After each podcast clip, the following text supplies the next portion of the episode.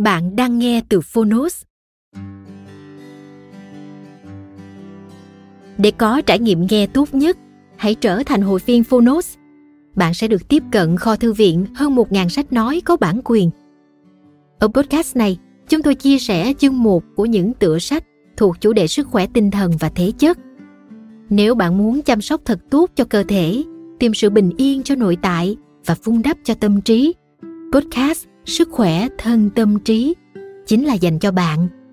Mong rằng bạn sẽ tìm thấy tựa sách phù hợp với bản thân, có thêm nguồn năng lượng tích cực cho cuộc sống. Nếu yêu thích kênh podcast này, hãy tải ứng dụng Phonos để nghe trọn vẹn cuốn sách. Ngoài sách nói, Phonos còn sở hữu hơn 10.000 nội dung giúp bạn phát triển bản thân, chăm sóc tinh thần như podcast, sách tiếng Anh từ Oxford, tóm tắt sách, ebook, thiền, truyện ngủ và nhiều hơn thế nữa. Thông tin chi tiết tại phần mô tả. Còn bây giờ, hãy cùng lắng nghe cuốn sách hôm nay.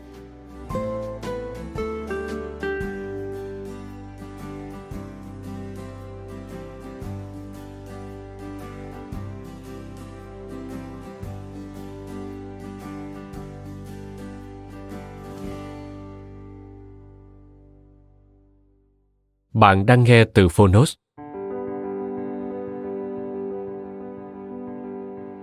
Nỗi đau này không thuộc về bạn. Sang chấn liên thế hệ, thấu hiểu và chữa lành. Tác giả Mark Werlin Người dịch Trần Tiễn Cao Đăng Độc quyền tại Phonos Phiên bản sách nói được chuyển thể từ sách in theo hợp tác bản quyền giữa Phonos với công ty trách nhiệm hữu hạn văn hóa sáng tạo trí Việt.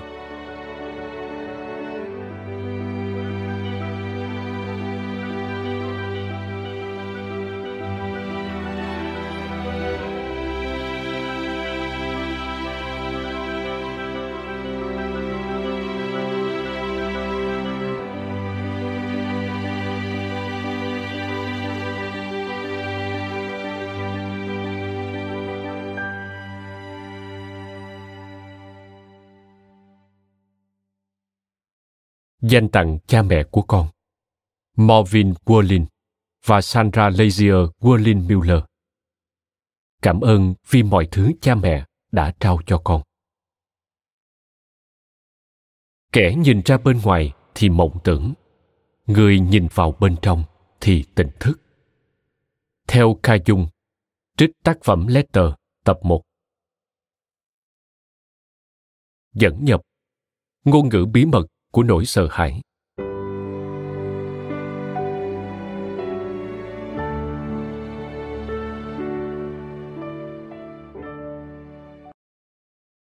Lúc tầm tối mắt ta bắt đầu nhìn thấy rõ. Theo theodore Redke, trích bài thơ in a dark time. Quyển sách này là thành quả từ một sứ mệnh. Sứ mệnh đã dẫn tôi đi khắp thế giới rồi quay về với nguồn cội của mình sau đó đưa tôi vào con đường sự nghiệp mà tôi chưa bao giờ hình dung nổi lúc bắt đầu hành trình. Trong hơn 20 năm, tôi đã làm việc với những cá nhân từng phải vật lộn với chứng trầm cảm, lo âu, các căn bệnh mạng tính, chứng ám ảnh sợ hãi, những ý nghĩ ám ảnh, chứng rối loạn căng thẳng hậu sang chấn, PTSD, và nhiều tình trạng gây suy nhược cơ thể khác. Nhiều người tìm đến tôi trong trạng thái chán nản, ngã lòng sau nhiều năm tham gia nào là liệu pháp trò chuyện, nào là thuốc men, và các biện pháp can thiệp khác, mà vẫn không truy ra được căn nguyên các triệu chứng hay cải thiện được tình trạng khốn khổ của họ. Từ kinh nghiệm cũng như quá trình đào tạo và thực hành lâm sàng của bản thân, tôi biết rằng câu trả lời cho vấn đề này không nằm trong câu chuyện cá nhân của mỗi bệnh nhân, nhiều như trong câu chuyện của cha mẹ, ông bà, thậm chí là ông bà cố của họ. Công trình nghiên cứu khoa học mới nhất hiện đang là một đề tài nóng trên báo chí, cũng cho thấy tác động của các sang chấn tâm lý có thể được truyền từ thế hệ này sang thế hệ khác. Di sản, nay được gọi là sang chấn gia đình liên thế hệ, và các bằng chứng khoa học gần đây cho thấy đây là một hiện tượng hoàn toàn có thật. Không phải lúc nào nỗi đau cũng tự nhạt nhòa hoặc nguôi ngoai theo thời gian, kể cả khi người chịu sang chấn ban đầu đã qua đời hay câu chuyện của họ đã bị vùi lấp sau nhiều năm câm lặng song những mảnh ghép chưa hoàn thành của các trải nghiệm sống ký ức và cảm giác cơ thể của họ có thể vẫn sống mãi. Như đang cố vươn đến từ quá khứ để tìm cách hóa giải nỗi đau thông qua tâm trí và cơ thể của những người đang sống ở hiện tại. Những gì bạn sẽ đọc hoặc nghe trong những nội dung tiếp theo là tổng hợp các quan sát thực tế của tôi. Trong thời gian tôi làm giám đốc viện chòm sao gia đình Family Constellation Institute tại San Francisco, cũng như những khám phá mới nhất trong ngành khoa học thần kinh, di truyền học biểu sinh và khoa học ngôn ngữ. Nội dung quyển sách này cũng phản ánh quá trình đào tạo chuyên môn của tôi với thầy Beth Hellinger, nhà trị liệu tâm lý lừng danh người Đức. Phương pháp trị liệu gia đình của ông đã cho thấy rõ những tác động về mặt tâm lý lẫn thể chất lên nhiều thế hệ trong gia đình, đến từ các sang chấn được di truyền.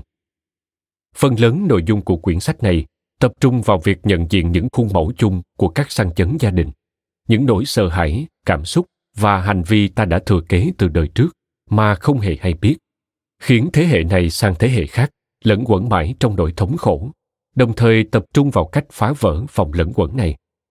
Đây chính là công việc chuyên môn chính của tôi.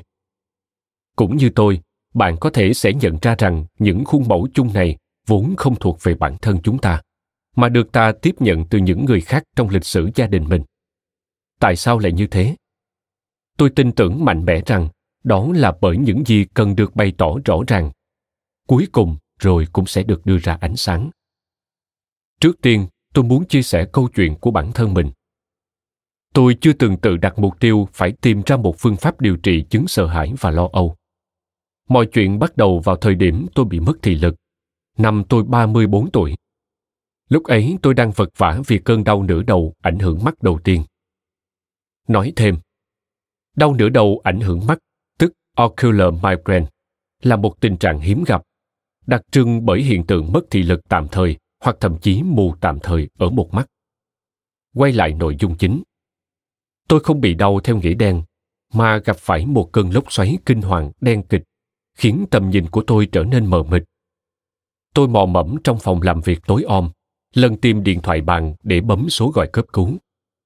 Một chiếc xe cấp cứu lập tức lên đường. Đau nửa đầu ảnh hưởng mắt nhìn chung không phải là bệnh nghiêm trọng. tâm nhìn của người bệnh bị mờ đi, nhưng thường sẽ trở lại bình thường sau khoảng một tiếng. Chỉ có điều không phải lúc nào ta cũng biết điều này khi các triệu chứng ập đến. Song với tôi, chứng đau nửa đầu ảnh hưởng mắt chỉ mới là khởi đầu. Trong vòng vài tuần, thì lực mắt trái của tôi mất hẳn những khuôn mặt và bản hiệu giao thông trên đường chẳng mấy chốc đều trở thành một đám mây mờ xám xịt. Bác sĩ thông báo tôi bị bệnh hắc võng mạc trung tâm thanh dịch, một chứng bệnh vô phương cứu chữa mà họ vẫn chưa tìm được nguyên nhân cụ thể. Dịch bị đùng lên phía dưới võng mạc rồi rỉ ra ngoài, làm mờ đục trường thị giác. Khoảng 5% bệnh nhân, trong đó bao gồm tôi, mắc chứng này ở dạng bản tính và sẽ bị mù vĩnh viễn.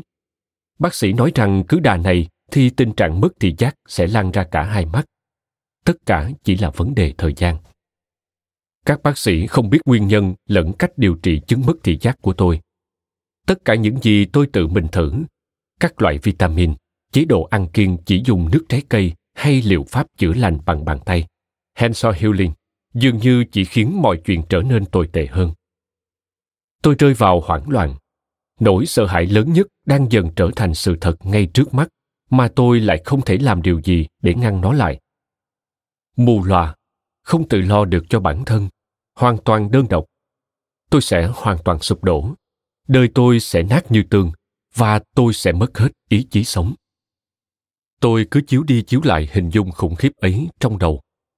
Tôi càng nghiền ngẫm, cảm giác vô vọng lại càng ăn sâu vào cơ thể tôi tôi đang chìm dần xuống một vũng lầy. Mỗi lần tôi cố sức thoát ra, những ý nghĩ lẫn quẩn về việc mình sẽ trở nên đơn độc, không tự lo được cho bản thân, rằng cuộc đời tôi đã bị hủy hoại, lại quay trở lại. Lúc ấy tôi không biết rằng những từ ngữ như đơn độc, không tự lo được cho bản thân, bị hủy hoại, chính là một phần ngôn ngữ của nỗi sợ hãi ẩn sâu trong tôi. Chúng là tiếng vọng của những sang chấn đã diễn ra trong lịch sử gia đình tôi từ trước khi tôi ra đời.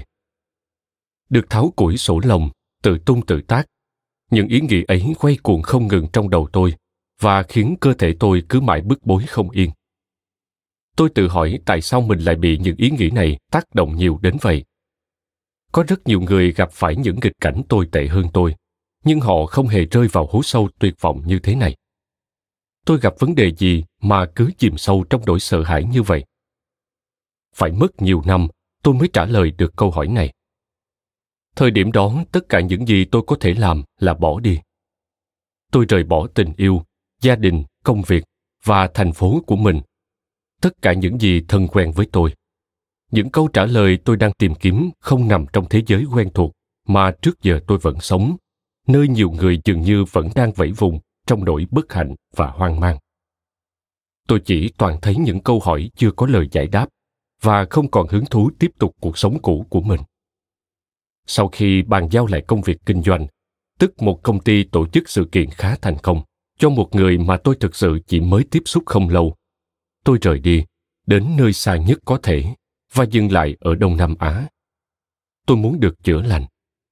Tôi chỉ không biết mọi chuyện sẽ diễn ra như thế nào. Tại môi trường mới tôi đọc sách và trực tiếp nghiên cứu với các vị thầy đã viết ra những quyển sách ấy.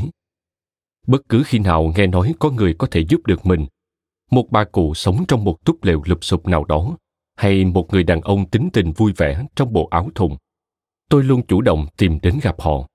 Tôi tham gia các chương trình đào tạo và cầu kinh cùng các vị guru. Nói thêm, guru là một từ tiếng phạn chỉ các vị thầy tâm linh hoặc những người thông tuệ một lĩnh vực nào đó nói chung. Quay lại nội dung chính.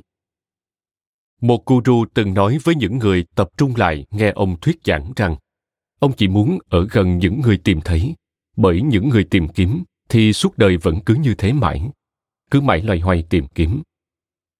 Tôi muốn trở thành người tìm thấy. Thế nên mỗi ngày tôi đều hành thiền hàng tiếng đồng hồ. Tôi nhịn ăn nhiều ngày liền theo từng đợt tôi ủ các loại thảo dược để loại bỏ những chất độc hung hãn mà tôi hình dung là đang xâm chiếm các mô trong cơ thể mình. Nhưng bất chấp mọi nỗ lực thì lực của tôi ngày một tệ hơn và chứng trầm cảm của tôi cũng trở nên ngày một trầm trọng hơn. Thời điểm đó, tôi chưa nhận thức được rằng khi cố sức kháng cự nỗi đau, thực ra ta đang kéo dài thêm chính cơn đau mà mình muốn tránh. Kháng cự chính là cách thức tạo nên những nỗi thống khổ triền miên bản thân quá trình tìm kiếm giải pháp thường cản trở ta tìm thấy cái mình muốn tìm. Khi cứ mãi tìm kiếm câu trả lời ở bên ngoài bản thân, ta thường không biết đâu là lúc mình đến đích. Những thay đổi có giá trị có thể đang diễn ra ngay bên trong ta, nhưng nếu không hướng vào chính mình, ta có thể không nhận ra chúng. Đâu là những điều các bạn không sẵn lòng nhìn thấy.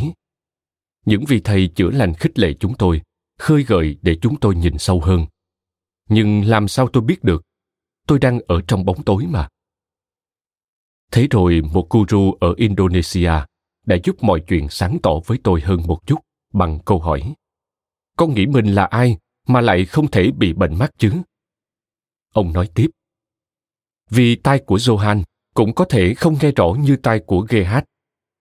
Có thể phổi của Eliza không được khỏe như phổi của Goethe. Và Dietrich thì không đi đứng được ngon lành như Spurgeon.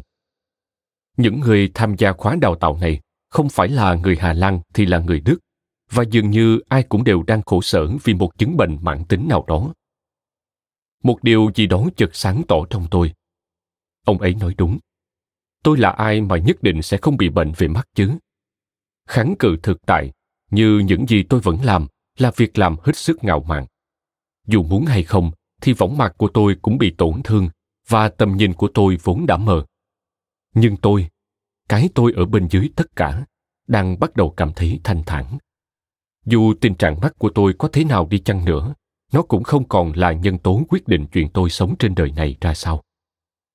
Để giúp chúng tôi tìm tòi sâu hơn vị guru này đã bảo chúng tôi dành 72 tiếng, tức 3 ngày 3 đêm, ngồi thiền định trên một chiếc gối nhỏ trong tình trạng bịt kính mắt và nút chặt tai. Mỗi ngày chúng tôi được cho một chén cơm nhỏ để ăn và nước lọc để uống. Chúng tôi sẽ không ngủ, không đứng dậy, không nằm xuống, không trò chuyện. Khi muốn đi vệ sinh, chúng tôi sẽ giơ tay lên để được dẫn đến một chiếc hố đào trên mặt đất, trong lúc mắt vẫn bị bịt kín. Mục đích của bài thực hành điên rồ này là để hiểu tương tận sự điên rồ của tâm trí thông qua quan sát. nhờ đó mà tôi nhận ra rằng tâm trí liên tục quấy nhiễu tôi bằng những ý nghĩ về viễn cảnh tồi tệ nhất và lời nói dối rằng, nếu lo lắng đủ nhiều, tôi sẽ có thể tự cách ly mình khỏi những nỗi sợ hãi to lớn nhất của bản thân. Sau trải nghiệm này, cũng như nhiều trải nghiệm khác tương tự như thế, tâm nhìn nội tại của tôi bắt đầu sáng rõ hơn đôi chút. Tuy vậy, tình trạng mắt của tôi vẫn không được cải thiện, dịch vẫn trĩ và tầm nhìn vẫn mờ. Theo nhiều cấp độ việc gặp vấn đề thị lực này là một phép ẩn dụ thú vị. Cuối cùng tôi đã hiểu được rằng, vấn đề không nằm ở chỗ tôi nhìn thấy hay không nhìn thấy, mà nằm ở cách tôi nhìn nhận mọi thứ. Nhưng tôi chỉ nhận ra được điều này khi gặp phải một bước ngoặt lớn. Đến năm thứ ba, trong khoảng thời gian, tôi gọi là hành trình tìm kiếm tầm nhìn. Cuối cùng tôi cũng chạm đến được điều mình khao khát. Đến lúc này, tôi đã thực hành thiền định được một thời gian dài chứng trầm cảm cũng đã dần thuyên giảm. Tôi có thể ngồi im lặng, tập trung vào hơi thở hoặc cảm thức của mình trong suốt nhiều tiếng đồng hồ một cách dễ dàng. Một hôm, tôi xếp hàng đợi đến lượt sách sang của mình. Đó là từ diễn tả một cuộc gặp gỡ với một đại sư tâm linh. Trong bộ áo thùng trắng giống với mọi người đang xếp hàng đợi xung quanh, tôi chờ đợi suốt nhiều tiếng đồng hồ và cuối cùng cũng đến lượt. Tôi hy vọng đại sư sẽ cảm nhận được lòng thành của mình nhưng không, ông đã nhìn thấu con người tôi và thấy được những gì mà tôi không có đủ khả năng nhận ra. Ông nói, về đi, về gọi điện cho cha mẹ anh đi. Gì chứ? Tôi giận tím người người tôi trung lên vì tức giận. Rõ ràng ông ấy đã hiểu sai tôi. Giờ tôi không cần đến cha mẹ nữa, tôi đã trưởng thành hơn cả họ. Tôi đã rời bỏ họ từ rất lâu, đổi họ lấy những bậc cha mẹ tốt hơn. Cha mẹ thánh thần cha mẹ tâm linh. Đó là tất cả các vị thầy, guru và những người thông tuệ. Cả nam lẫn nữ đang dẫn dắt tôi đến những cấp độ thức tỉnh cao hơn. Chưa hết, sau mấy năm trời dùng những liệu pháp sai lầm như đấm vào gối hay xé nát các hình nhân làm từ bìa cắt tông, có in hình cha mẹ, tôi cứ tưởng mình đã chữa lành được quan hệ giữa mình với họ. Tôi quyết định phớt lờ lời khuyên của vị đại sư. Thế nhưng một điều gì đó như đang rung lên từ nơi sâu thẳm trong tôi. Tôi không thể cứ vậy bỏ qua những lời đại sư nói. Cuối cùng tôi cũng bắt đầu hiểu rằng không có trải nghiệm nào là vô bổ. Tất cả những gì xảy đến với ta đều có giá trị, dù ta có nhận ra được ý nghĩa trên bề mặt của chúng hay không. Mọi thứ trong đời ta, xét đến cùng, đều dẫn ta đến đâu đó. Tuy vậy, tôi vẫn kiên quyết giữ nguyên ảo tưởng về con người mình trở thành một người hành thiền tự thành là mục tiêu duy nhất mà tôi hướng đến.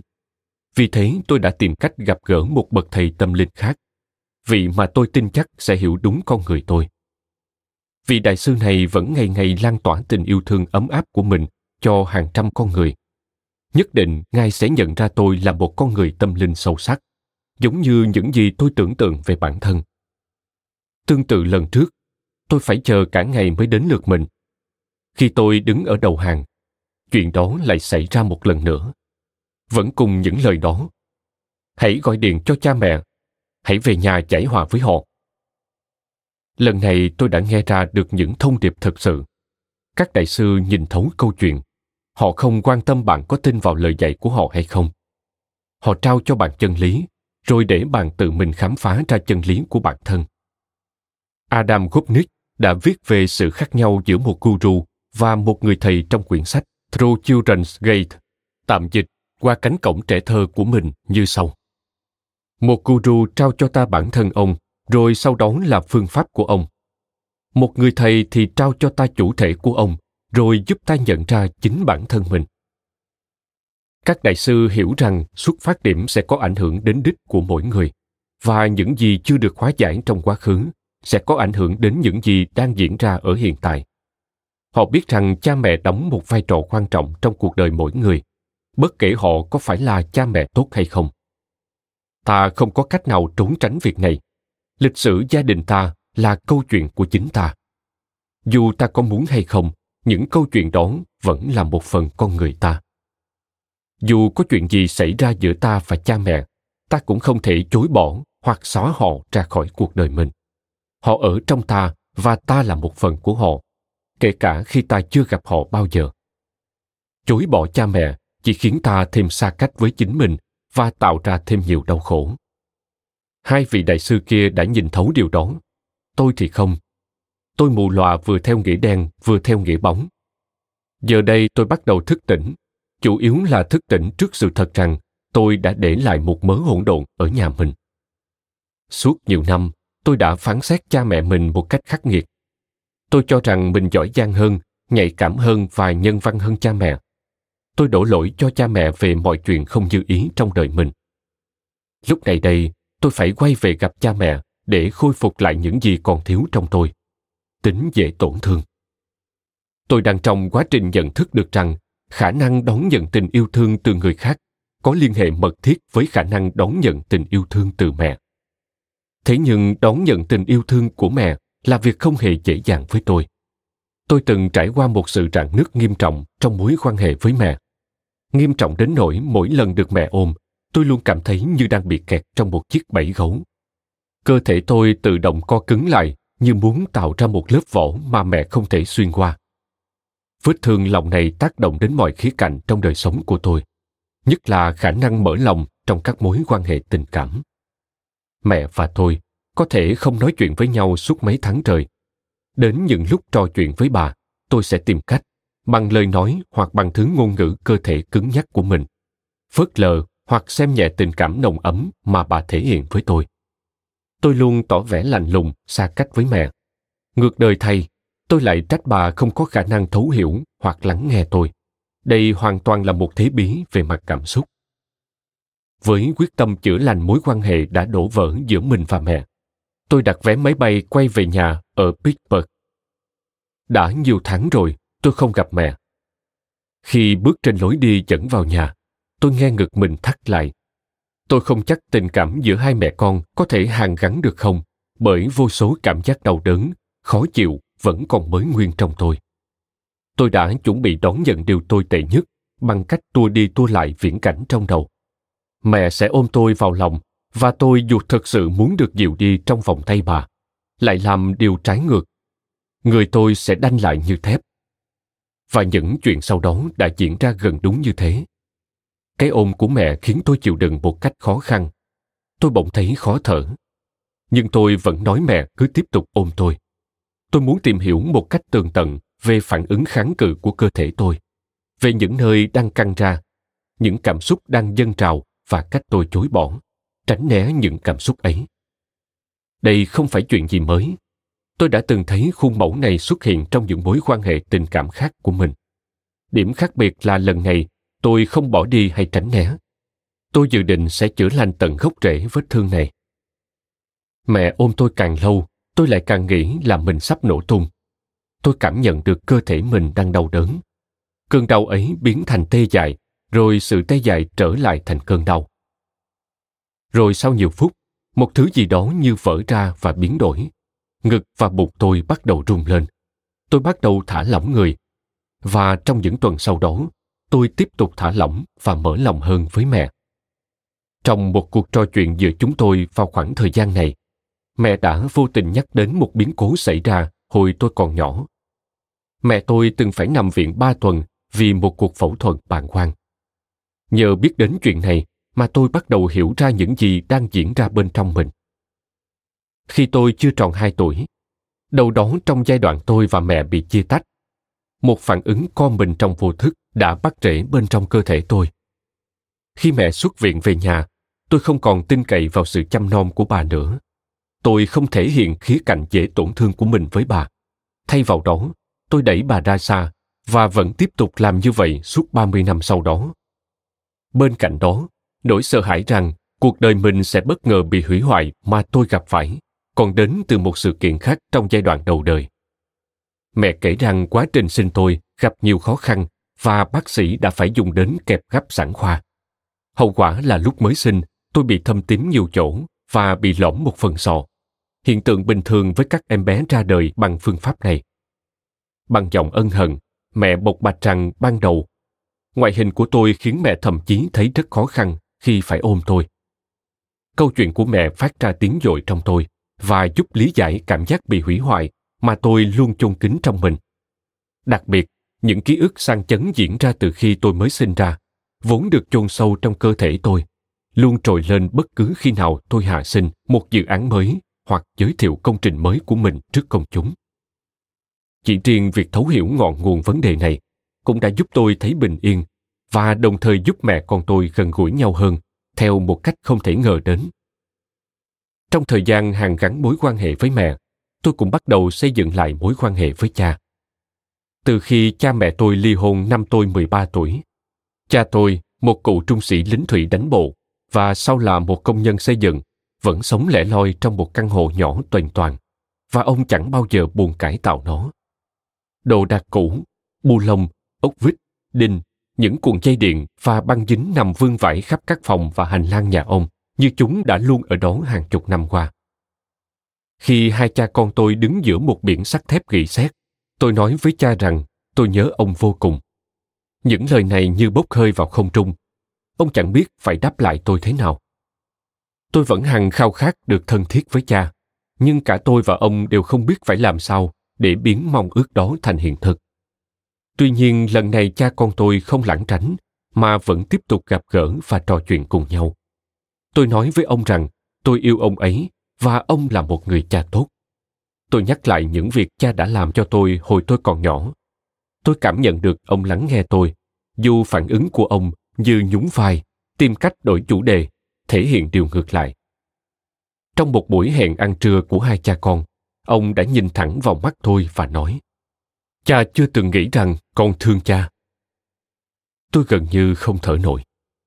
Tôi có thể cảm nhận được nỗi đau khủng khiếp đang trào dâng trong cả hai cha con. Trong khoảnh khắc ấy, một thứ gì đó bỗng vỡ bung ra. Đó chính là trái tim của cha con tôi. Trái tim đôi khi phải tan vỡ để có thể mở cửa. Cuối cùng, chúng tôi đã có thể biểu lộ tình yêu thương dành cho nhau lúc này tôi đã thấy rõ lợi ích khi tin theo lời của các đại sư và về nhà làm lành với cha mẹ. Theo những gì tôi nhớ được, đó chính là lần đầu tiên tôi có thể thoải mái đón nhận tình yêu thương và sự quan tâm mà cha mẹ dành cho mình. Không phải theo cách mà tôi kỳ vọng, mà theo cách hai người họ có thể trao cho tôi.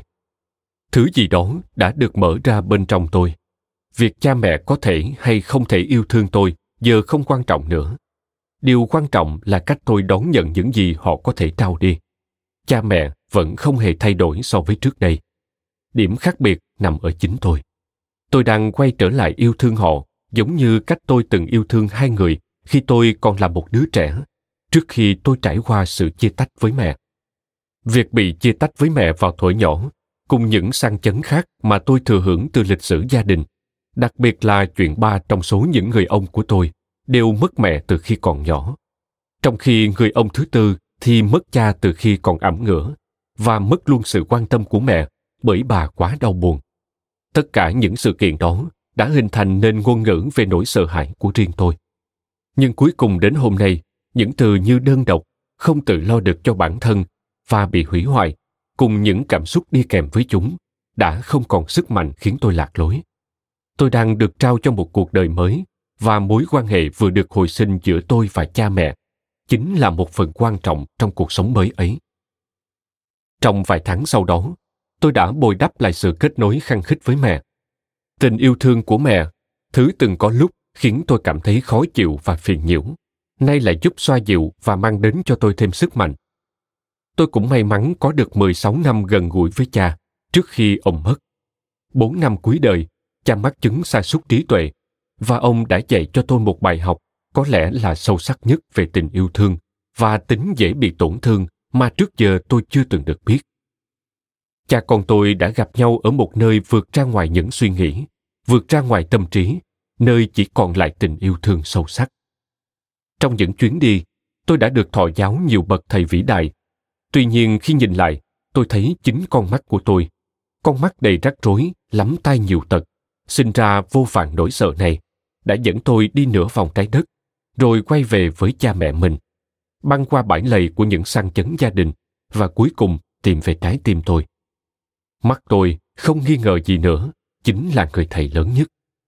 Đâu đó trên đường đi, tôi thậm chí ngừng lo nghĩ về tình trạng mắt của mình ngừng băn khoăn lo lắng liệu bệnh tình tôi sẽ khá lên hay trở nặng tôi thôi mong mỏi lấy lại được thị lực vì một lý do nào đó chuyện này giờ không còn quan trọng nữa không bao lâu sau đó thì lực của tôi dần hồi phục tôi không hề kỳ vọng điều này tôi thậm chí không cần hồi phục bởi tôi đã học được cách sống an nhiên bất kể mắt mình có nhìn rõ hay không. Hiện tại, thì lực của tôi là 20 trên 20, dù bác sĩ nhãn khoa của tôi quả quyết rằng với tình trạng tổn thương võng mạc như vậy, lẽ ra tôi phải không nhìn thấy gì mới đúng. Ông chỉ có thể lắc đầu và đoán rằng bằng cách nào đó, tín hiệu ánh sáng hẳn đã dội ngược và đi vòng qua hố thị giác, khu vực trung tâm võng mạc. Và cũng giống như nhiều câu chuyện về chữa lành và chuyển hóa khác, thường thì những thứ ban đầu tưởng như là nghịch cảnh, hóa ra lại là phước lành được ngụy trang. Trớ trêu thay, sau khi lùng sục ở những xó xỉnh xa xôi trên khắp hành tinh để tìm kiếm câu trả lời, cuối cùng tôi nhận ra nguồn lực chữa lành lớn nhất vốn dĩ nằm ngay bên trong mình chờ đợi được khai phá. Rốt cuộc chữa lành là một công việc hướng vào bên trong. May mắn thay, các bậc thầy đã dẫn tôi quay về với cha mẹ, quay về với chính mình. Suốt dọc hành trình, tôi đã khám phá các câu chuyện trong lịch sử gia đình mình. Những câu chuyện mà cuối cùng đã mang lại cho tôi cảm giác bình an. Bằng lòng biết ơn và cảm giác tự do mới tìm thấy được. Từ nay sứ mệnh của tôi là giúp đỡ những người khác khám phá ra miền tự do này cho chính mình. Tôi bước vào ngành tâm lý học thông qua ngôn ngữ. Từ lúc còn là sinh viên cho đến khi trở thành một bác sĩ lâm sàng, tôi đều không mấy quan tâm đến các loại xét nghiệm, lý thuyết hay các khuôn mẫu hành vi. Thay vào đó, tôi lắng nghe lời nói. Tôi trau dồi kỹ năng lắng nghe và tự học cách nghe ra những gì người ta thực sự muốn bày tỏ đằng sau những lời than thở và những câu chuyện cũ của mình tôi học cách giúp các bệnh nhân nhận ra những từ ngữ cụ thể, có thể giúp lần đến ngọn nguồn nỗi đau của họ. Tuy một số nhà nghiên cứu lý thuyết cho rằng ngôn ngữ thường bị mất đi trong sang chấn, song hết lần này đến lần khác, tôi đã trực tiếp nhận thấy ngôn ngữ, chẳng bao giờ thực sự mất đi cả. Chúng chỉ lang thang đâu đó trong miệng vô thức, chờ đợi được tìm ra lần nữa.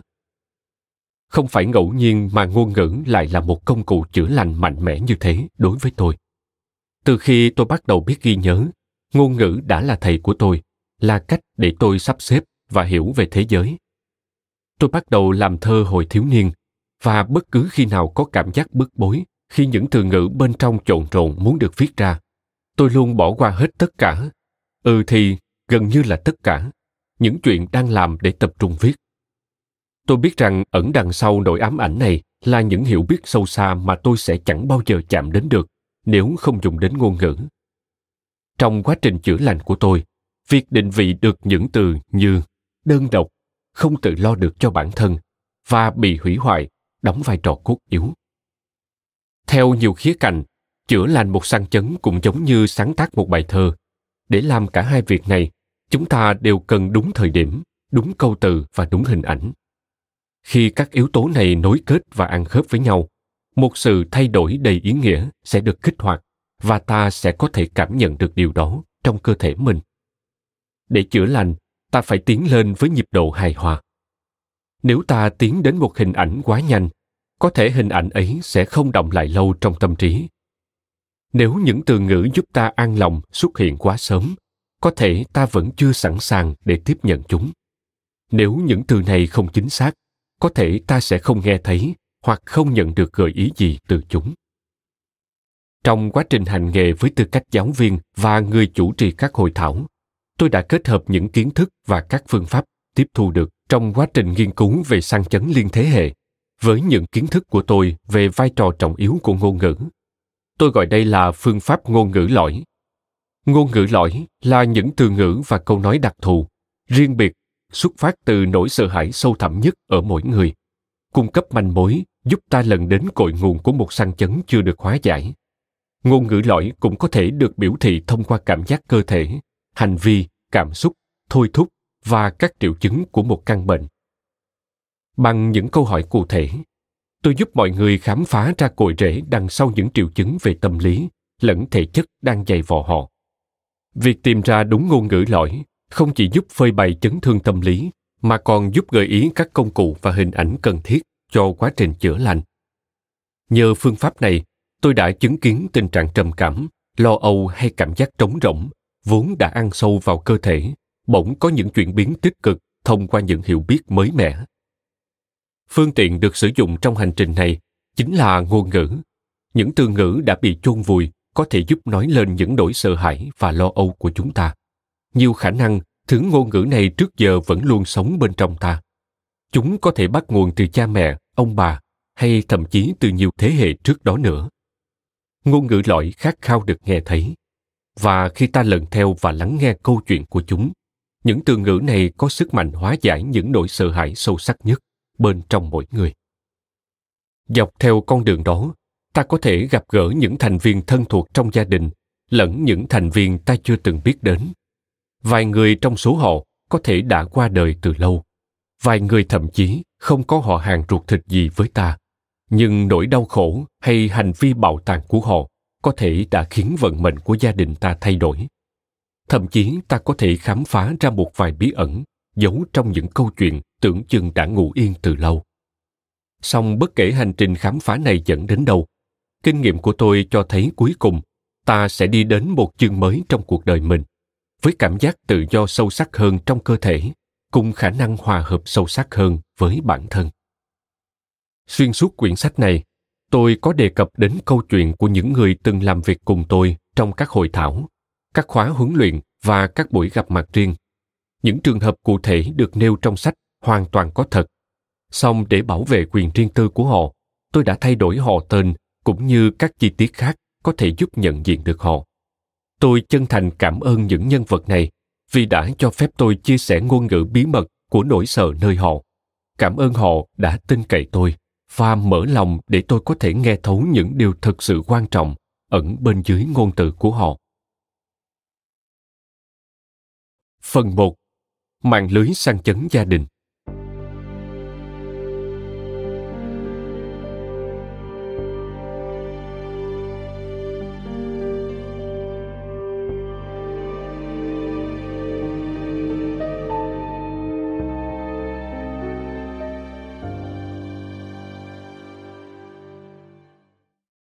Chương 1 Sang chấn gia đình, Lãng quên và tìm lại.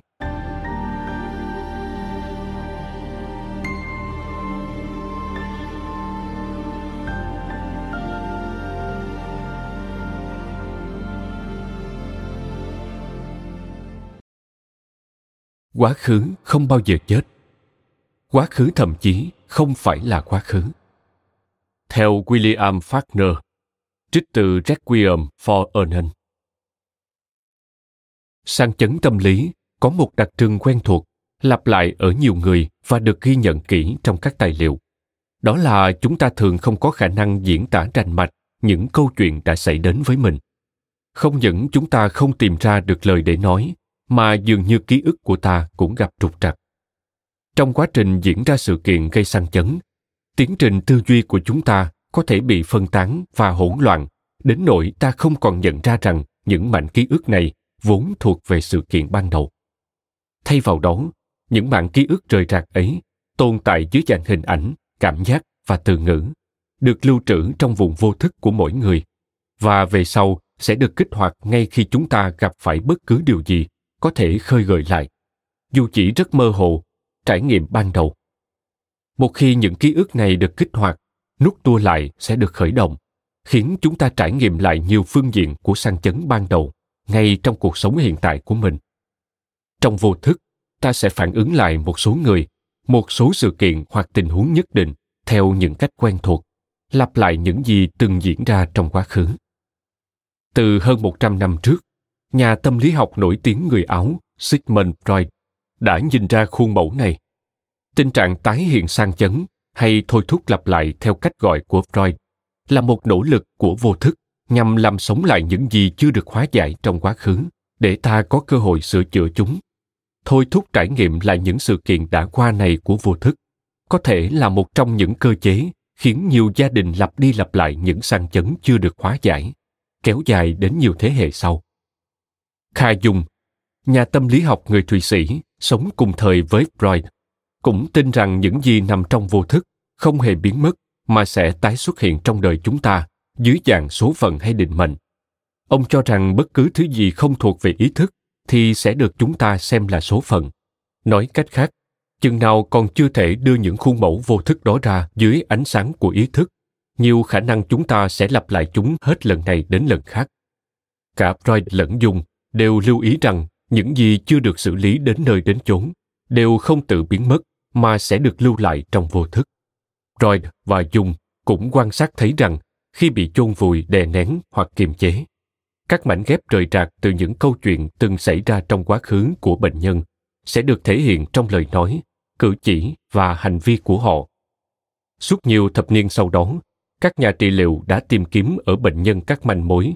Những câu nói nhiều, những hành vi ngẫu nhiên lặp đi lặp lại hoặc các hình ảnh trong mơ và xem chúng như những chiếc cầu nối, có thể giúp soi sáng những vùng không thể diễn tả bằng lời, hay chưa từng được biết đến trong cuộc đời của các thần chủ những bước tiến gần đây trong công nghệ hình ảnh đã giúp các nhà nghiên cứu hiểu rõ về các chức năng não bộ, cũng như chức năng thể lý, dẫn đến khai hỏa nhầm, hoặc trạng thái hoàn toàn suy sụp khi ta trải qua một sự kiện quá tải. Petzo van der Kool là một bác sĩ tâm thần Hà Lan nổi tiếng với công trình nghiên cứu về tình trạng căng thẳng hậu sang chấn. Ông giải thích rằng, trong một cơn sang chấn, trung khu điều khiển lời nói sẽ ngừng hoạt động và thùy trắng phần não chịu trách nhiệm trải nghiệm khoảnh khắc hiện tại, cũng gặp phải tình trạng này. Ông miêu tả nỗi kinh hoàng đến câm lặng trong một cơn sang chấn là một trải nghiệm mất khả năng diễn đạt bằng ngôn ngữ. Một hiện tượng thường xảy ra khi các đường dẫn truyền thần kinh chịu trách nhiệm ghi nhớ bị ngăn trở trong thời điểm con người bị đe dọa hoặc lâm nguy. Ông nói, khi con người hồi sinh các trải nghiệm đau đớn, hoạt động của thùy tráng sẽ bị ảnh hưởng và hệ quả là chúng ta gặp khó khăn trong việc suy nghĩ và nói năng. Chúng ta không còn khả năng diễn đạt chính xác với bản thân lẫn với người khác về những chuyện đang diễn ra thế nhưng mọi thứ không hề biến mất trong thinh lặng những từ ngữ hình ảnh và thôi thúc vốn đã phân mảnh sau một sự kiện gây sang chấn, sẽ lại được tái hiện dưới dạng ngôn ngữ bí mật của nỗi thống khổ mà chúng ta mang theo trong mình. Chẳng có gì mất đi cả. Các mảnh vùng đó chỉ đang được biểu hiện dưới một hình thức mới. Các xu hướng trị liệu tâm lý gần đây đang bắt đầu tập trung không chỉ vào các sang chấn của một cá nhân, mà còn tiến xa hơn, truy ngược về những sự kiện đau buồn trong lịch sử gia đình và xã hội, xem chúng như một phần của bức tranh tổng thể những bi kịch đa dạng về hình thức và mức độ tổn thương, như bị bỏ rơi, tự sát, chiến tranh, hoặc sự ra đi quá sớm của một người con, cha, mẹ, hoặc anh chị em ruột, có thể gây ra những cơn sóng trầm uất, lan từ thế hệ này sang thế hệ khác. Những bước tiến gần đây trong ngành sinh học tế bào, khoa học thần kinh, di truyền học biểu sinh và tâm lý học phát triển đều cho thấy tầm quan trọng của việc nghiên cứu kỹ lưỡng ít nhất ba thế hệ trong một gia đình để hiểu thấu cơ chế ẩn đằng sau những khuôn mẫu sang chấn và nỗi đau lặp đi lặp lại. Câu chuyện sau đây chính là một ví dụ sinh động cho nhận định này. Vào thời điểm tôi gặp Jesse lần đầu, cậu đã trải qua một năm trời không có đêm nào được trọn giấc. Biểu hiện của chứng mất ngủ thể hiện rõ qua đôi quần thâm dưới mắt cậu. Nhưng ánh mắt trống rỗng của cậu cho thấy còn có một câu chuyện sâu xa hơn thế. Tuy tuổi chỉ mới 20, Jesse lại trông già hơn thế ít nhất 10 tuổi. Cậu buông phịch người xuống ghế, như thể hai chân không còn đủ sức lực để chống đỡ cơ thể. Jesse giải thích rằng cậu từng là một sinh viên ưu tú và một vận động viên ngôi sao.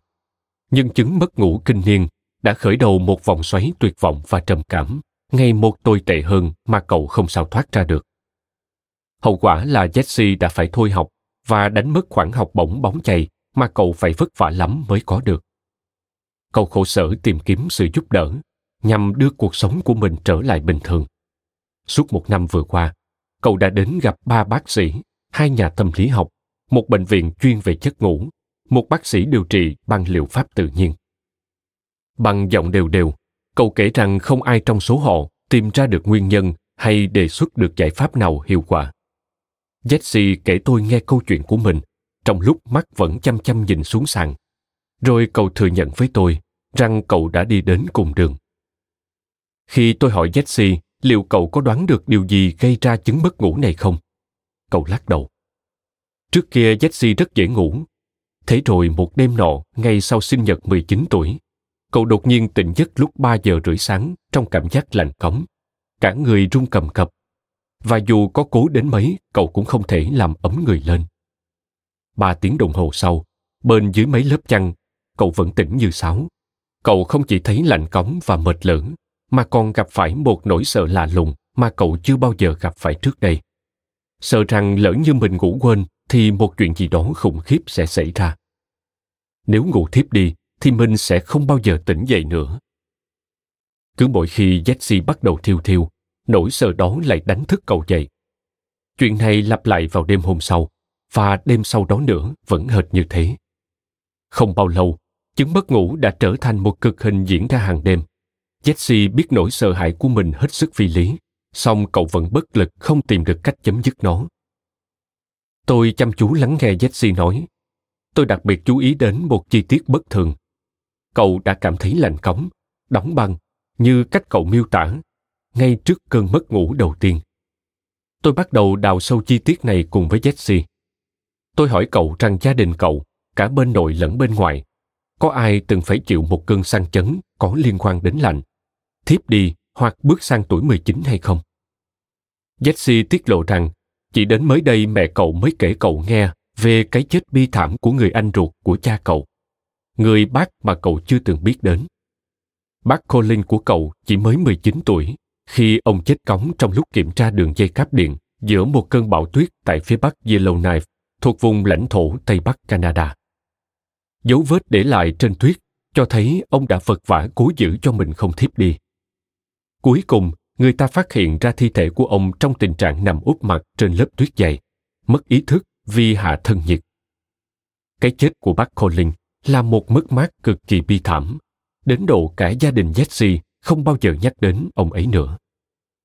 Giờ đây sau ba thập niên, Jesse đang nếm trải lại một cách vô thức một số khía cạnh trong cái chết của bác Colin. Cụ thể là nỗi sợ mất đi ý thức.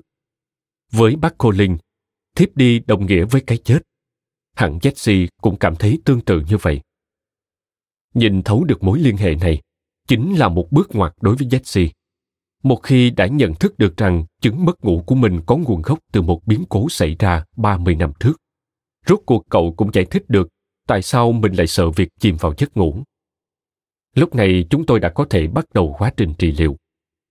Với những công cụ mà Jesse được tìm hiểu trong quá trình chúng tôi làm việc cùng nhau và sẽ được trình bày chi tiết hơn sau đây, cậu ấy đã có thể thoát ra khỏi cơn sang chấn mà bác mình từng gặp phải. Jesse chưa từng gặp người bác này, nhưng trong vô thức, cậu đã tiếp nhận nỗi khiếp đảm của ông như thể nó thuộc về chính mình. Jesse không chỉ vén lên được lớp xương dày liên quan đến chứng mất ngủ, mà nay cậu còn cảm thấy gắn bó sâu sắc hơn với gia đình mình, những con người ở hiện tại cũng như trong quá khứ. Trong quá trình tìm cách lý giải những câu chuyện tương tự như câu chuyện của Jesse, đến hiện tại các nhà khoa học đã có thể nhận diện được những dấu ấn sinh học, các bằng chứng cho thấy sang chấn có thể và thực sự được di truyền từ thế hệ này sang thế hệ khác. Rachel Yehuda, giáo sư khoa tâm thần học tại Đại học Y khoa Mount Sinai ở New York, là một trong những chuyên gia hàng đầu thế giới về chứng PTSD, một nhà tiên phong chân chính trong lĩnh vực này. Trong nhiều nghiên cứu, Yehuda đã xem xét đặc tính sinh học thần kinh của những người sống sót sau nạn diệt chủng Holocaust mắc chứng PTSD cũng như con cái của họ. Đặc biệt, nghiên cứu của bà về cortisol, hormone giảm căng thẳng giúp cơ thể chúng ta quay về trạng thái bình thường sau một sang chấn và tác động của nó lên chức năng của não bộ đã cách mạng hóa cách hiểu và chữa trị chứng PTSD trên toàn thế giới. Người mắc chứng PTSD nếm trải lại những cảm giác và cảm xúc gắn liền với một sang chấn, dù sang chấn đó đã kết thúc trong quá khứ. Các triệu chứng bao gồm trầm cảm lo âu, đơ đẫn, chứng mất ngủ, ác mộng, những ý nghĩ đáng sợ, dễ giật mình hay lúc nào cũng như ngồi trên đống lửa. Nói thêm, nạn diệt chủng Holocaust còn được biết đến với tên gọi Shoah, là một cuộc diệt chủng do Đức Quốc xã cùng bè phái tiến hành, dẫn tới cái chết của khoảng 6 triệu người Do Thái, bao gồm 3 triệu đàn ông, 2 triệu phụ nữ và 1 triệu trẻ em. Quay lại nội dung chính. Yehuda cùng nhóm nghiên cứu của bà đã phát hiện ra rằng con cái của những người mắc chứng PTSD sau nạn diệt chủng Holocaust thường bẩm sinh có mức cortisol thấp giống cha mẹ mình, khiến họ gặp phải các triệu chứng của PTSD dù bản thân không mắc bệnh. Phát hiện của bà rằng những người gặp phải các sang chấn trầm trọng sẽ có mức cortisol thấp, thường gây tranh cãi bởi nó đi ngược lại với quan niệm xưa nay rằng tình trạng căng thẳng thường đi liền với mức cortisol cao. Đặc biệt, ở các ca PTSD mạng tính, quá trình sản xuất cortisol có thể bị kìm hãm, dẫn tới mức cortisol thấp ở cả những người sống sót sau nạn diệt chủng Holocaust lẫn ở con cái của họ. Yehuda phát hiện ra tình trạng nồng độ cortisol thấp tương tự cũng diễn ra ở các cựu chiến binh hay các bà mẹ mang thai đã mắc PTSD sau vụ tấn công ngày 11 tháng 9, cũng như ở con cái của hai đối tượng này. Bên cạnh phát hiện này, Yehuda còn nhận thấy một số chứng rối loạn tâm thần liên quan đến tình trạng căng thẳng, bao gồm PTSD, hội chứng đau kinh niên, hội chứng mệt mỏi kinh niên, cũng có liên hệ với tình trạng nồng độ cortisol thấp. Điều thú vị là có từ 50% đến 70% bệnh nhân PTSD đáp ứng các tiêu chí chẩn đoán lâm sàng của bệnh trầm cảm nặng, một chứng rối loạn tâm trạng hoặc rối loạn lo âu khác. Nghiên cứu của Yehuda chỉ ra rằng nếu cha mẹ hoặc chúng ta mắc PTSD thì nguy cơ chúng ta mắc PTSD sẽ tăng cao gấp 3 lần. Hệ quả là có nhiều khả năng ta sẽ mắc chứng trầm cảm hoặc lo âu. Bà tin rằng dạng PTSD đa thế hệ này là do di truyền chứ không phải vì chúng ta được nghe cha mẹ kể về những biến cố họ từng trải qua. Yehuda là một trong những nhà nghiên cứu đầu tiên chứng minh được rằng con cháu của những người từng trải qua sang chấn sẽ gặp phải các triệu chứng về mặt cảm xúc và thể chất đến từ những nỗi đau mà bản thân họ không trực tiếp nếm trải. Đó chính là trường hợp của Gretchen. Bao nhiêu năm nay Gretchen đã uống thuốc chống trầm cảm, tham dự các buổi nói chuyện và các phiên trị liệu nhóm, thử nhiều phương pháp nhận thức hành vi nhằm xoa dịu nỗi căng thẳng, nhưng các triệu chứng trầm cảm và lo âu cô gặp phải vẫn không hề suy xuyển. Gretchen nói với tôi rằng cô không còn muốn sống nữa. Suốt một thời gian dài, cô đã phải vật lộn với những cảm xúc dữ dội, đến nỗi cô gần như không thể khống chế được những đợt sóng cảm xúc trào dâng trong cơ thể mình. Đã mấy lần Gretchen phải vào bệnh viện tâm thần với chẩn đoán mắc chứng rối loạn lưỡng cực, đi kèm với tình trạng rối loạn lo âu trầm trọng. Thuốc có thể giúp cô dịu đi đôi chút, nhưng không sao chạm đến được thôi thúc tự sát mạnh mẽ sâu bên trong cô. Ở độ tuổi thiếu niên, cô thường tự gây thương tích cho bản thân bằng cách châm đầu điếu thuốc đang cháy vào người mình. Hiện nay ở tuổi 39, cô không thể chịu đựng thêm được nữa. Cô chia sẻ rằng vì chứng trầm cảm và lo âu mà cô thậm chí không thể kết hôn và sinh con. Bằng giọng thẳng nhiên kỳ lạ, cô nói về dự định tự sát trước sinh nhật lần tới của mình. Khi lắng nghe Gretchen, tôi có một linh cảm mạnh mẽ rằng hẳn phải có một sang chấn trầm trọng diễn ra trong lịch sử gia đình cô. Với những trường hợp thế này, điều cốt yếu là phải chú tâm vào từng lời được thốt ra để bắt lấy những manh mối dẫn đến sự kiện gây sang chấn ẩn sâu bên dưới các triệu chứng của bệnh nhân. Khi tôi hỏi cô định sẽ tự sát bằng cách nào, Gretchen nói cô sẽ tự làm mình bốc hơi. Câu này thoạt nghe có vẻ khó hiểu với phần lớn chúng ta, nhưng kế hoạch của cô là sẽ thực sự nhảy vào vạt thép nóng chảy tại nhà máy mà anh trai cô đang làm việc. Thân xác tôi sẽ hóa ra trò trước cả khi rơi xuống đáy. Cô nói, nhìn thẳng vào mắt tôi. Giọng điệu vô cảm của cô khiến tôi chấn động. Những cảm xúc ẩn bên dưới, dù có là gì đi nữa, hẳn đã trồi lên từ sâu ở bên trong cô. Đồng thời những từ bốc hơi và hóa ra trò cứ vang đi vọng lại trong tâm trí tôi.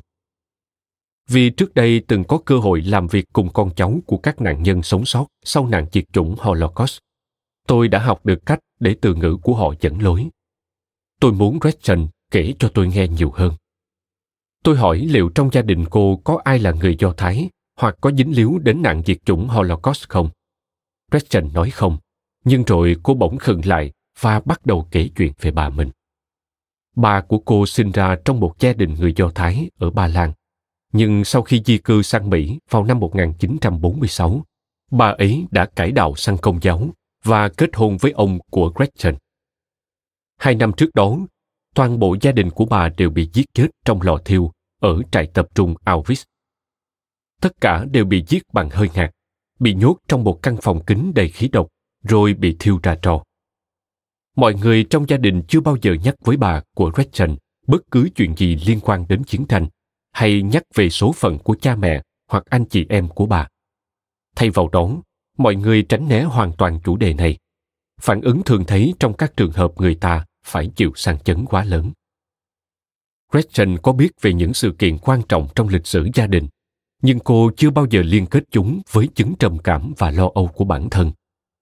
Tôi đã thấy rõ các từ ngữ cô dùng và những cảm xúc cô miêu tả không khởi nguồn từ chính cô, mà thực tế là khởi nguồn từ người bà và các thành viên gia đình cô, những người đã bị tước đi mạng sống. Khi tôi giải thích mối liên hệ này, Gretchen đã lắng nghe chăm chú. Mắt cô mở to và sắc hồng hiện rõ trên má cô. Tôi có thể nhận thấy những gì tôi nói đã gợi lên được một điều gì đó trong cô. Lần đầu tiên, Gretchen tìm được một cách giải thích hợp lý cho nỗi thống khổ mà mình đang phải chịu đựng. Để giúp cô đào sâu hơn sự thấu hiểu mới mẻ này, tôi đề nghị cô thử đặt bản thân vào vị trí của bà mình. Vị trí được tôi đánh dấu bằng một cặp dấu chân bằng cao su bọt đặt trên tấm thảm trải giữa văn phòng. Tôi yêu cầu cô hình dung cảm giác mà bà của cô có thể đã trải qua sau khi mất đi tất cả người thân. Tiến xa thêm một bước, tôi đề nghị cô thử đứng trên đôi dấu chân đó trong tư cách bà của mình và cảm nhận những cảm xúc của bà ấy bằng cơ thể của chính cô.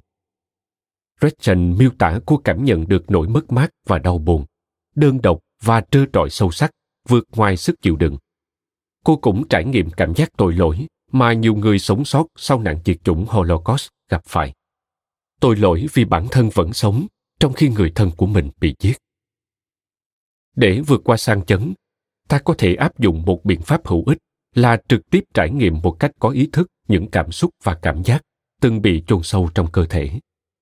Nhờ chạm đến những cảm xúc này, Gretchen đã hiểu ra rằng việc cô muốn hủy hoại bản thân vốn có dây mơ rễ má sâu xa với các thành viên đã mất trong gia đình. Cô cũng nhận ra rằng mình đã nhận lấy một phần nào đó trong nỗi khao khát được chết của bà mình. Khi Gretchen thấu hiểu điều này và xem xét câu chuyện của gia đình mình dưới một góc nhìn và hiểu biết mới, cơ thể cô bắt đầu thả lỏng, như thể một điều gì đó bên trong cô, bao lâu nay vẫn xoắn chặt rối ren, giờ bỗng được tháo gỡ. Gretchen đã nhận thức được sang chấn mình gặp phải, thực ra đã bị chôn vùi trong những câu chuyện không được ai nhắc đến của gia đình. Nhưng cũng như trong trường hợp của Jesse, nhận thức này chỉ mới là bước đầu tiên trong quá trình chữa lành. Thấu hiểu trên mặt lý thuyết hiếm khi nào là đủ để đưa đến một sự chuyển biến lâu dài thông thường, nhận thức này cần đi kèm với một trải nghiệm sâu tận tâm can. Tiếp sau đây, chúng ta sẽ đi sâu vào các phương pháp đưa việc chữa lành vào đời sống hàng ngày để vết thương lòng của những thế hệ trước cuối cùng cũng hoàn toàn khép miệng. Di sản gia đình ngoài mong đợi.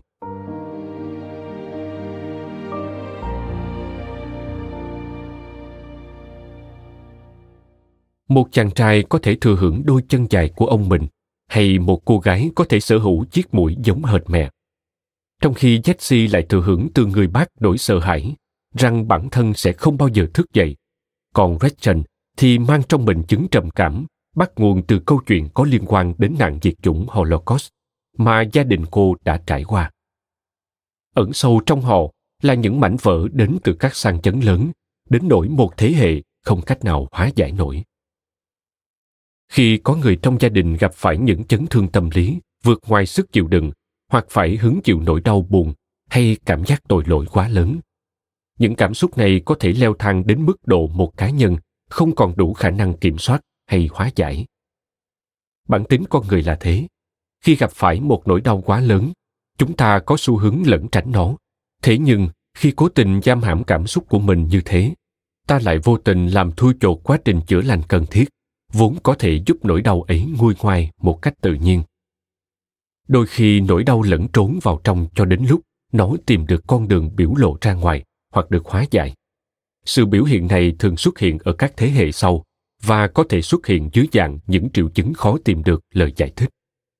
Với jesse Cảm giác lạnh cống và những cơn run rẩy dữ dội chỉ xuất hiện khi cậu vừa tròn 19, độ tuổi khi bác Colin của cậu chết cống. Trong khi với Gretchen, nỗi bất an tuyệt vọng và thôi thúc tự sát mà cô thừa kế từ bà mình đã bám theo cô ngay từ khi cô mới bắt đầu có ký ức. Những cảm xúc đó đã trở thành một phần của cuộc đời Gretchen, đến độ chẳng ai nghĩ đến chuyện xem xét tới khả năng chúng vốn không bắt nguồn từ cô. Cho đến hiện tại, xã hội chúng ta vẫn chưa có được nhiều giải pháp để giúp đỡ những người như Jesse hay Gretchen, những người phải mang vác các tàn dư của sang chấn kế thừa từ gia đình. Thông thường, những người này sẽ đến gặp bác sĩ, nhà tâm lý hay bác sĩ tâm thần để xin tư vấn và được kê đơn thuốc, điều trị bằng liệu pháp hoặc kết hợp cả hai. Tuy vậy, dù những cách này có thể giúp bệnh thuyên giảm phần nào, chúng lại không phải là giải pháp dứt điểm. Không phải ai trong chúng ta cũng gặp phải những sang chấn gia đình đầy kịch tính như Jesse hay Gretchen. Tuy nhiên những biến cố như sự ra đi của cha, mẹ hoặc một đứa con còn sơ sinh, phải mang con mình cho người khác, mất nhà cửa hay thậm chí mất đi sự quan tâm, chăm sóc của mẹ. Tất cả đều có thể làm sụp đổ những bức tường từng là chỗ dựa tinh thần cho ta và ngăn trở dòng chảy của tình yêu thương trong gia đình một khi ta đã thấy được căn nguyên của các chấn thương tâm lý này những bi kịch gia đình đã lặp đi lặp lại suốt nhiều đời cuối cùng sẽ có thể được hóa giải ta cũng cần lưu ý một điều quan trọng là không phải mọi hệ quả đến từ các sang chấn đều tiêu cực trong chương kế tiếp chúng ta sẽ tìm hiểu các biến đổi mang tính di truyền biểu sinh những điều chỉnh hóa học diễn ra trong tế bào xảy ra do hậu quả của một biến cố gây sang chấn. Theo Rachel Yehuda, các biến đổi di truyền biểu sinh diễn ra nhằm giúp mở rộng phạm vi ứng phó khi ta gặp phải những tình huống khó khăn. Và theo bà, thì đây là những thay đổi tích cực. Bà đặt câu hỏi. Khi rơi vào vùng chiến sự, ta sẽ muốn ở bên cạnh người nào hơn? Một người đã từng trải qua nghịch cảnh và biết cách tự bảo vệ mình hay một người chưa hề có kinh nghiệm chiến đấu bà nói rằng một khi đã hiểu được những biến đổi về khía cạnh sinh học nảy sinh từ tình trạng căng thẳng và sang chấn này có ý nghĩa gì thì ta có thể tìm cho mình một cách lý giải hợp lý hơn về năng lực cũng như các tiềm năng của bản thân khi nhìn theo cách này các sang chấn mà chúng ta kế thừa từ các thế hệ trước hoặc trực tiếp gặp phải không chỉ tạo ra mỗi sự đau khổ mà còn sinh ra cả sức mạnh và năng lực phục hồi những thứ cũng có thể được truyền lại cho nhiều thế hệ sau Cảm ơn các bạn đã lắng nghe podcast ngày hôm nay.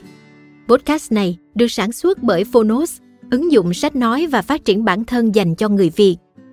Tải ứng dụng để nghe đầy đủ nhất các nội dung với chất lượng âm thanh chuẩn điện ảnh. Hẹn gặp lại ở những tập tiếp theo.